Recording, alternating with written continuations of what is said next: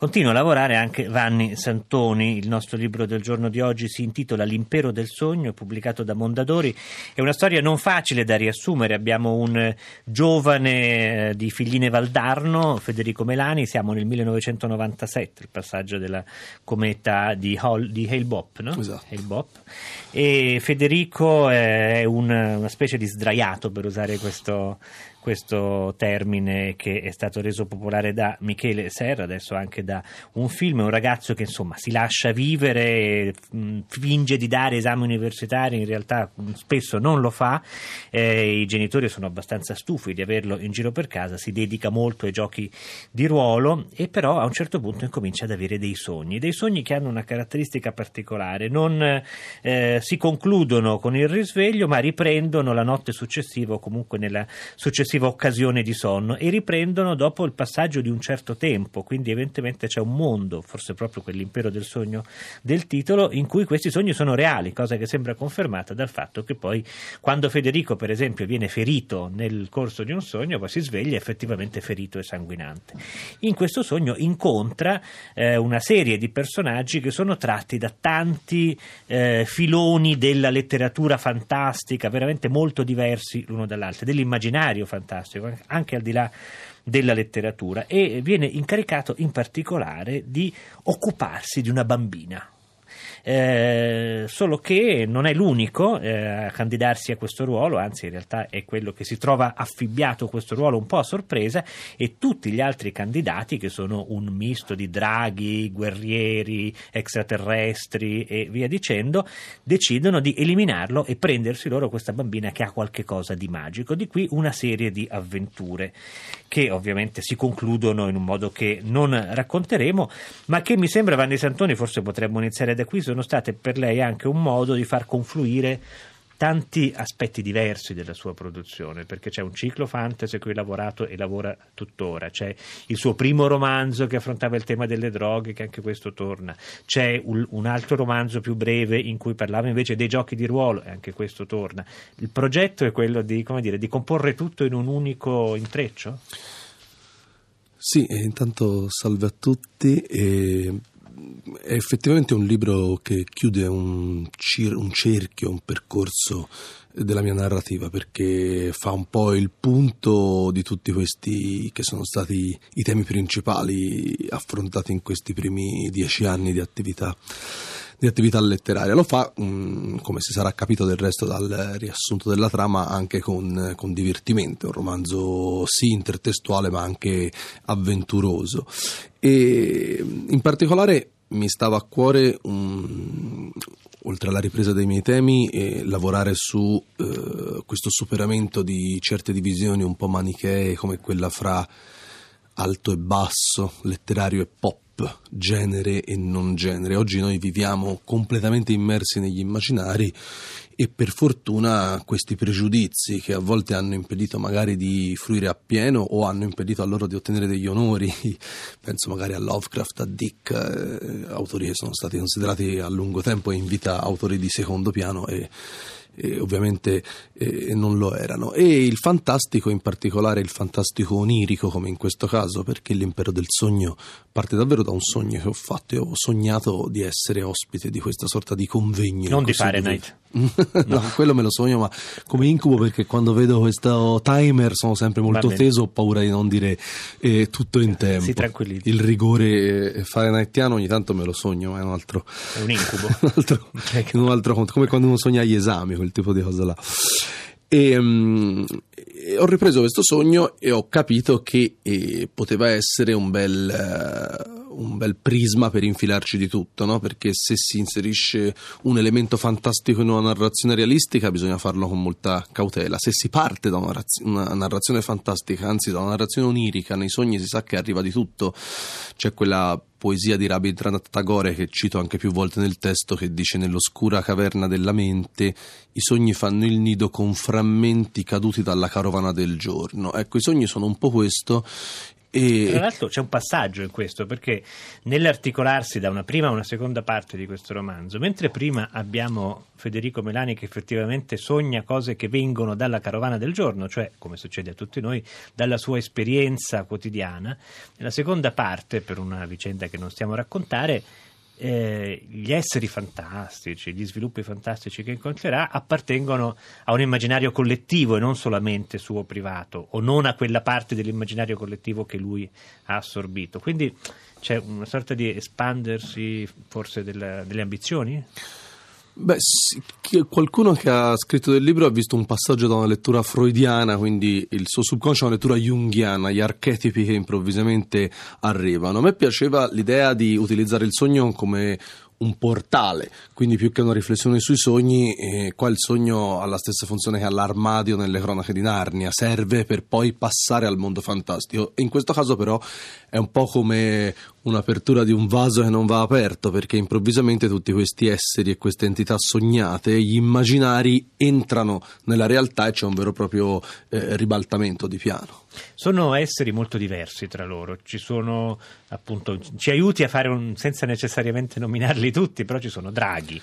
Ehm, divinità del mondo antico, greco, fenicio e via dicendo. Poi ci sono gli inventatori investigatori che Belli erano, l'avevo inventati da piccolo veramente quando avevo sei anni sono degli inventori e sono degli investigatori quindi un po' una parodia di una certa narrativa eh, pulp eh, steampunk steampunk frutto mm molto di seconda generazione di Verne. La leggenda no? dei sette uomini straordinari. esatto, quel, mm. quel, filone, quel, filone, là. Poi ci sono elementi presi dal nostro folklore, come ad esempio i monacelli o delle streghe rappresentate secondo l'iconografia tradizionale eh, italiana. Ci sono degli alieni, i, i pleiadiani che si muovono in un'astronave na- madre che ricorda quella dei Visitors, che era un telefilm che un po' ci ha turbato eh, durante l'infanzia. Quindi sì, si attinge un po' da tutto l'immaginario con un occhio in particolare appunto alla eh, mitologia italiana o mediterranea perché visto che a volte il fantastico italiano aveva patito una certa epigonalità, no? ad essere un po' derivativo da un fantasy di origine anglosassone, volevo provare a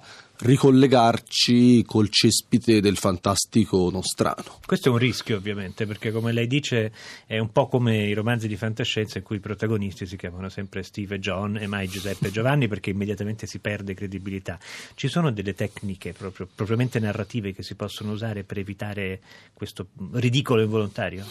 È vera questa cosa, credo che in questo caso ci abbia eh, aiutato molto proprio il fatto di passare da un sogno, d'accordo? Perché dato che tutti sogniamo e dato che tutti siamo anche disposti ad accettare accostamenti bizzarri, perché a volte si sogna magari un nostro compagno delle elementari in un ruolo strano insieme a un personaggio storico, può succedere queste eh, cose di questo genere nei sogni, grazie al sogno si crea una, un'accettabilità. Io avevo un po' paura e questa paura poi è svanita vedendo il buon riscontro che ha avuto il libro nelle recensioni, anche la forte comprensione di quegli immaginari. Ho detto qua a mettere insieme Munacelli e Draghi, videogiochi e Kafka si rischia un grosso fraintendimento. Invece forse il sogno, dato che eh, eh, viene a dirti, e tu lo sai perché tutti sognano, guarda qua ci può essere di tutto, in qualche modo crea la piattaforma per rendere possibile accostamenti a volte anche così stridenti. E poi va detto che il libro tiene sempre un registro un po' parodico, d'accordo? Non ci, piene, non ci si prende mai sul serio fino in fondo, proprio perché questo tocco leggero ma presente di ironia eh, permette di evitare di cadere nel ridicolo, appunto. Eh, stiamo parlando con Vanni Santoni a partire dal suo L'impero del sogno, romanzo pubblicato da Mondadori che, eh, che, che, se ne pensi certamente ha la copertina più bella di quest'anno perché è veramente stupenda, evoca un po' le copertine dell'Encal e quella serie Moebius Jodorowsky perché mette insieme tutti questi personaggi straordinari ed è coloratissima, quindi veramente suggerisce molto sulla direzione che il, il romanzo intende intraprendere. Lei ci parlava di parodia, Vanni Santoni, c'è effettivamente un elemento di gioco, anche di gioco di ruolo. I personaggi vanno in cerca di armi o si spostano da una a un'altra sfera di influenza e sembra quasi che usino il, il, il linguaggio tecnico dei giochi di ruolo. Assolutamente, e anche dei videogiochi. Anche quando rischiano la vita. Senza dubbio.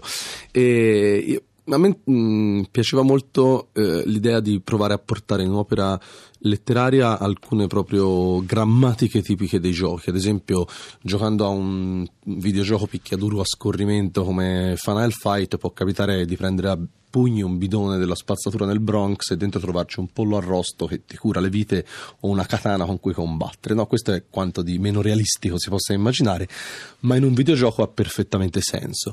Ecco, eh, dato che il mondo fantastico dell'impero del sogno viene generato e, e, da Federico Melani in base a ciò che lui in precedenza ha esperito anche i videogiochi e anche i dispositivi narrativi dei videogiochi diventano, diventano legittimi e così ci sono delle situazioni che assomigliano davvero a dei quadri finali eh, di un videogioco o a dei grandi scontri tipici di una sessione importante di una campagna di gioco di ruolo. La morale di questo credo, spero che sia il fatto che gli immaginari sono eh, sempre in qualche modo delle risorse, lui attinge a eh, tutto ciò che per lui ha avuto un senso, non importa se contenuto alto o contenuto basso, per provare a difendersi dall'assalto di altri immaginari che si sono fatti reali. Non so se le è capitato di, di, avere sotto gli occhi Leggenda privata, il libro di Michele Mari. È il mio libro preferito di quest'anno. Perché sembra veramente qualcosa di simile, anche se lì eh, gli immaginari dell'infanzia diventano degli spettri, degli incubi che si prolungano nel corso della vita, più che de, delle forze a cui attingere, come accade anche in L'Impero del Sogno, eh, Vanni Santoni. C'è un'evoluzione del personaggio, cioè eh, qui abbiamo anche, potremmo riraccontare il suo romanzo dicendo che c'è un ragazzo che diventa padre e che deve occuparsi della figlia e deve assumersi responsabilità. Ora qui ho un problema perché alla fine, nelle ultime pagine del romanzo, succede qualcosa che sembra veramente cambiare molto questa idea di un'assunzione di responsabilità paterna, che però ehm, come può aiutarci allora in questa difficile situazione? Insomma, Federico Melani vuole diventare padre e farsi carico delle responsabilità oppure no? Beh, intanto mm, grazie per l'accostamento, per me Michele Mari è proprio un punto di riferimento assoluto, è vero che lui aveva Cocco Bill eh, o i giornalini o gli Urania del nonno, mentre io avevo magari eh, Final Fight o Dungeons and Dragons, però evidentemente queste operazioni di scavo hanno dei punti, dei punti in comune. E c'è una bambina di mezzo e c'è un'assunzione di responsabilità di mezzo. Io volevo, mm, nello scegliere un protagonista di 20 anni, 20 anni e mezzo, lui dice, quasi a voler non entrare nei 21, io volevo raccontare anche eh, un tratto tipico della nostra generazione. Noi siamo una generazione che è passata improvvisamente da avere 19 anni a 40. Cioè, è come se fossimo stati adolescenti per 20 anni e poi improvvisamente ci siamo scoperti uomini con figli o sposati o comunque con responsabilità da adulti, anzi da adulti neanche più troppo giovani. E, e quindi una bambina di cui prendersi cura da alimentare anche con valori o con letture e ben rappresentava questo, questo, passaggio. È vero che però che Gemma, la bambina... Tra l'altro, la interrompo, è molto più eh, Federico che Livia a volersi occupare della bambina, cioè non è, sarebbe scontato pensare che la figura materna, se non propriamente la madre, si facesse più carico di questo, invece in questo caso no, è proprio molto di più lui che lei. Sì, eh, Federico troverà un'alleata abbastanza bizzarra in Livia Bressan, una studentessa della normale di Pisa, che sapendo che quel sogno era pericoloso, mentre lui cerca di dormire sempre più, lei cercava di dormire sempre meno per non sognare. Alla fine si fanno carico della bimba ed è vero che se ne fa più carico Federico, ma forse perché Federico la sente come un parto della propria mente. Del resto, una possibile lettura del libro è che anche Livia Bressan eh, non è altro che un sogno di Federico Melani, magari una sorta di idealizzazione o di figura che compensa compensa le sue mancanze, visto che è molto più sveglia e abile di lui. Poi c'è un personaggio su cui le chiedo di dirci ancora qualcosa, quello di Sofia Tonini, che eh, scompare in Egitto in un modo che evoca inevitabilmente la scomparsa di Giulio Regeni e a un certo punto, eh, insomma, questa può sembrare un'invenzione di cattivo gusto, glielo dico francamente. Alla fine però eh, mi sembra proprio Federico dice, alla fine un mondo in cui Sofia Tonini è stata ammazzata dai delegati della loggia o dagli dei dell'antichità, che sono fra questi personaggi fantastici, invece che da qualche figlio di puttana di sbirro o di agente dei servizi servizi egiziani, beh, è rassicurante. Ecco, in qualche modo c'è un escapismo allora nel fantastico? No, io mh, mm, ho voluto fare un piccolo omaggio molto sotto traccia perché è una vicenda che mi ha colpito molto e mi ha proprio ferito tantissimo e continua a ferirmi visto Tra il modo in lei cui, vive in Israele in, in cui viene gestita, esattamente, sì. vive a Tel Aviv, quindi eh, uno è anche un po' più calato all'interno di situazioni geopolitiche spesso spiacevoli. E cosa vuol dire il discorso che fa, che fa Melani? Non, è, non, lo leggerei come escapismo, diciamo che in qualche modo il fantastico, proprio perché gioca con gli archetipi, aiuta a trovare, chiavi, a trovare, delle spiegazioni più semplici, mentre eh, real, nella realtà il male è sempre sistemico, d'accordo? Non si può ridurre un caso come quello alla semplice azione dell'aguzzino, ma l'aguzzino è il terminale di una serie di processi che a volte sfuggono addirittura e per questo diventano ancora più inquietanti o difficili eh, da rapportarci, a meno di avere una visione politica molto strutturata. E quindi eh, per il Mella è un modo forse per pensarci soffrendo meno, ecco. È bello che la giornata di oggi di Fahrenheit è passata dalla riflessione sulla cultura di destra con Marcello Veneziani a eh, invece Vanni Santoni che ci spiega come gli archetipi possono essere fatti, utilizzati per un discorso direi decisamente eh, vicino a istanze di sinistra. L'impero del sogno di Vanni Santoni è il nostro libro del giorno di oggi a Fahrenheit, è pubblicato da Mondadori grazie per essere stato con noi. Grazie a voi.